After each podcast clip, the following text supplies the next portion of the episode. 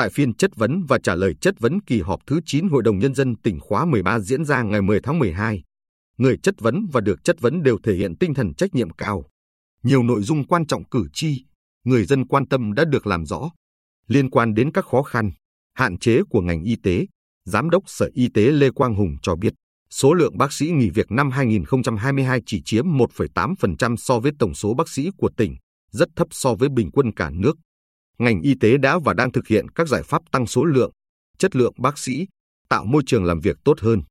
Một vấn đề khác nhận được nhiều sự quan tâm là dự án đầu tư máy xạ trị CT scanner tại Bệnh viện Đa khoa tỉnh được Hội đồng Nhân dân tỉnh thông qua cuối tháng 7 năm 2022 nhưng không thực hiện được trong năm này.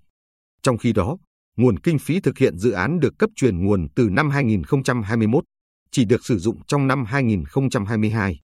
Theo ông Hùng, không hoàn thành dự án là do nguyên nhân khách quan lẫn chủ quan. Trách nhiệm trước hết thuộc về chủ đầu tư, Bệnh viện Đa khoa tỉnh, thứ hai là Giám đốc Sở Y tế liên quan đến công tác chỉ đạo. Ông Hùng nói, chúng tôi xin được kiểm điểm rút kinh nghiệm trước Hội đồng Nhân dân, Ủy ban Nhân dân tỉnh. Nếu được cho thực hiện dự án trong năm 2023, Sở Y tế sẽ tăng cường hỗ trợ Bệnh viện Đa khoa tỉnh để dự án sớm đưa vào phục vụ nhân dân. Xung quanh ý kiến của người dân, cử tri, đại biểu về những khó khăn của Trung tâm Y tế huyện Tây Sơn, ông Hùng cho rằng đơn vị này có cơ sở vật chất đẹp nhất trong các cơ sở tuyến huyện, có quy mô 220 giường. Hiện có 53 bác sĩ số lượng xếp thứ 3 trong số 11 huyện, thị xã, thành phố. Thời gian qua, nhân lực Trung tâm Y tế huyện Tây Sơn thiếu hụt cục bộ, khi có 3 bác sĩ chuyển công tác, nghỉ hưu, không may bị bệnh nặng qua đời. Sở Y tế đã chỉ đạo Bệnh viện Đa khoa tỉnh điều bác sĩ hỗ trợ Trung tâm Y tế huyện Tây Sơn. Chưa đồng tình với giải trình của Giám đốc Sở Y tế, các đại biểu Trần Nhật Quân, Đào Xuân Hồng, Lê Bình Thanh đơn vị Tây Sơn cho biết Trung tâm Y tế huyện Tây Sơn có nhiều khoa còn thiếu bác sĩ, máy móc kỹ thuật nên người dân ít đến khám chữa bệnh. Có những thời điểm phải đi khám sức khỏe ở ngoài huyện. Bên cạnh đó, sự hỗ trợ nhân lực từ Bệnh viện Đa khoa tỉnh chỉ là giải pháp ngắn hạn. Kinh phí hỗ trợ cho các bác sĩ chi viện còn khó khăn. Đại biểu Lê Bình Thanh kiến nghị, theo Giám đốc Sở Y tế thì bức tranh Trung tâm Y tế huyện Tây Sơn quá hoàn hảo, chỉ thiếu bác sĩ cục bộ.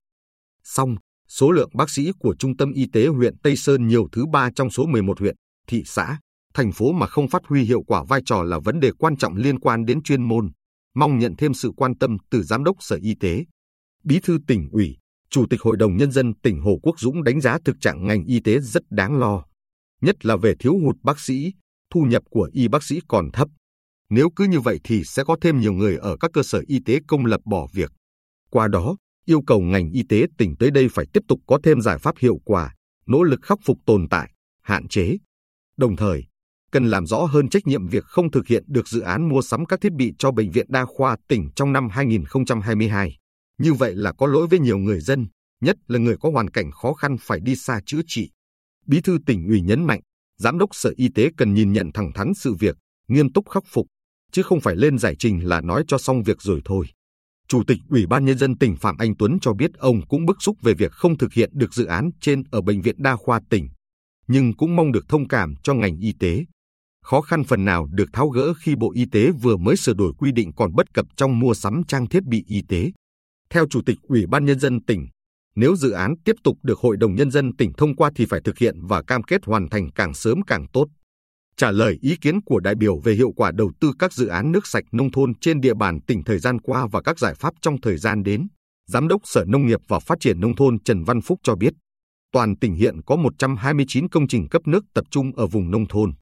Trong đó, có 105 công trình có công suất nhỏ, 24 công trình vừa và lớn. Đến cuối năm 2022, tỷ lệ cấp nước sạch cho người dân nông thôn chỉ đạt 31%. Theo ông Phúc, từ năm 2021, cấp nước nông thôn phải được đánh giá theo tiêu chí nước sạch. Do vậy, 105 công trình cấp nước nhỏ ở miền núi được đánh giá không phải là công trình cấp nước sạch, 24 công trình vừa và lớn là công trình cấp nước sạch. Qua đánh giá, trong số 129 công trình cấp nước tập trung, toàn tỉnh có 16 công trình bền vững, một công trình dưới mức bền vững, 79 công trình không bền vững và 33 công trình không hoạt động. Ông Phúc đề xuất đầu tư các công trình nước sạch phải đáp ứng yêu cầu kỹ thuật, đặt đúng nơi người dân có nhu cầu sử dụng nước. Chính quyền địa phương cấp xã, huyện phải vào cuộc tuyên truyền, vận động người dân đấu nối nước sạch vào hộ gia đình và sử dụng nước tiết kiệm, không khoán trắng cho đơn vị quản lý vận hành. Trả lời câu hỏi của chủ tọa vì sao nhà máy cấp nước sạch Vân Canh sau khi đưa vào hoạt động người dân không sử dụng. Công trình phải bỏ hoang nhiều năm nay. Ông Trần Văn Phúc giải trình nguyên nhân là sau khi giao công trình cho huyện Vân Canh vận hành, địa phương gặp khó khăn trong việc thu tiền sử dụng nước của người dân, không đáp ứng đủ chi phí vận hành công trình. Ông Phúc thừa nhận, trách nhiệm để xảy ra sự việc trên trước hết là Ủy ban Nhân dân huyện Vân Canh, còn phía sở là không nắm bắt kịp thời các khó khăn, vướng mắc để đề xuất hướng giải quyết sớm. Về hướng giải quyết sắp đến, Sở Nông nghiệp và Phát triển Nông thôn đề xuất với Ủy ban Nhân dân tỉnh cho phép tiếp nhận lại nhà máy nước sạch Vân Canh,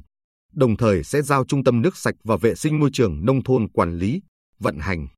Lập dự án đầu tư xây dựng hoàn chỉnh hệ thống công trình, xây dựng giá nước theo quy định trình Ủy ban Nhân dân tỉnh xem xét, phê duyệt.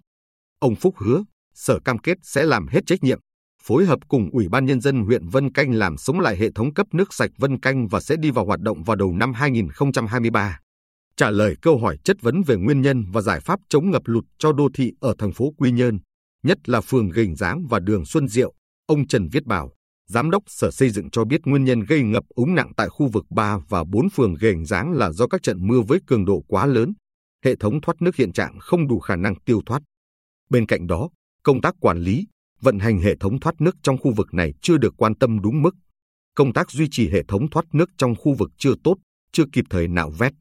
Về biện pháp khắc phục, ông Bảo cho hay, trước mắt đề xuất Ủy ban Nhân dân thành phố Quy Nhơn đầu tư xây dựng mới tuyến cống trên đường Chế Lan Viên nối dài đoạn từ trạm bơm PS4 đến cửa xả ra mương Hoàng Gia, kể cả thay thế 4 cổng D2000 qua đường Hàn Mặc Tử. Tiếp đến là cải tạo, nâng cấp hệ thống mương bông hồng hiện trạng, cải tạo tuyến mương dọc đường đèo Quy Hòa, tổ chức nạo vét, khơi thông hệ thống thoát nước, xử lý dứt điểm tình trạng lấn chiếm làm thu hẹp dòng chảy của một số tuyến thoát nước để tăng khả năng thoát nước. Thường xuyên kiểm tra, nạo vét, cải tạo hệ thống hàng năm. Các dự án đầu tư này đề nghị Ủy ban Nhân dân thành phố Quy Nhơn phải khẩn trương tổ chức thi công hoàn thành trước mùa mưa năm 2023. Về giải pháp tiếp theo, đề xuất Ủy ban Nhân dân tỉnh giao Sở Xây dựng chủ trì, phối hợp với Sở Nông nghiệp và Phát triển Nông thôn, Ủy ban Nhân dân thành phố Quy Nhơn và các cơ quan liên quan lập đề án nghiên cứu giải pháp chống ngập úng cho khu vực 3 và 4 phường Gành Giáng và các khu vực phụ cận để làm cơ sở đầu tư xây dựng các dự án thoát nước.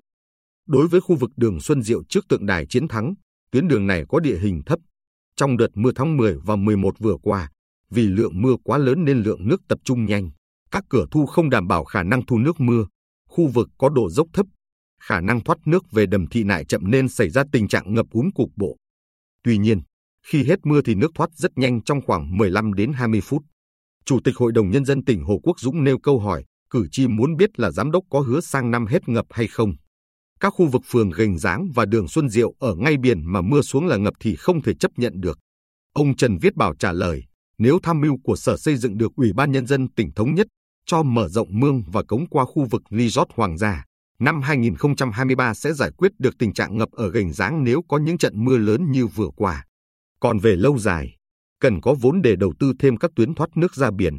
cải tạo hệ thống kênh và cống thoát cũ thì mới đáp ứng được những trận mưa lớn hơn.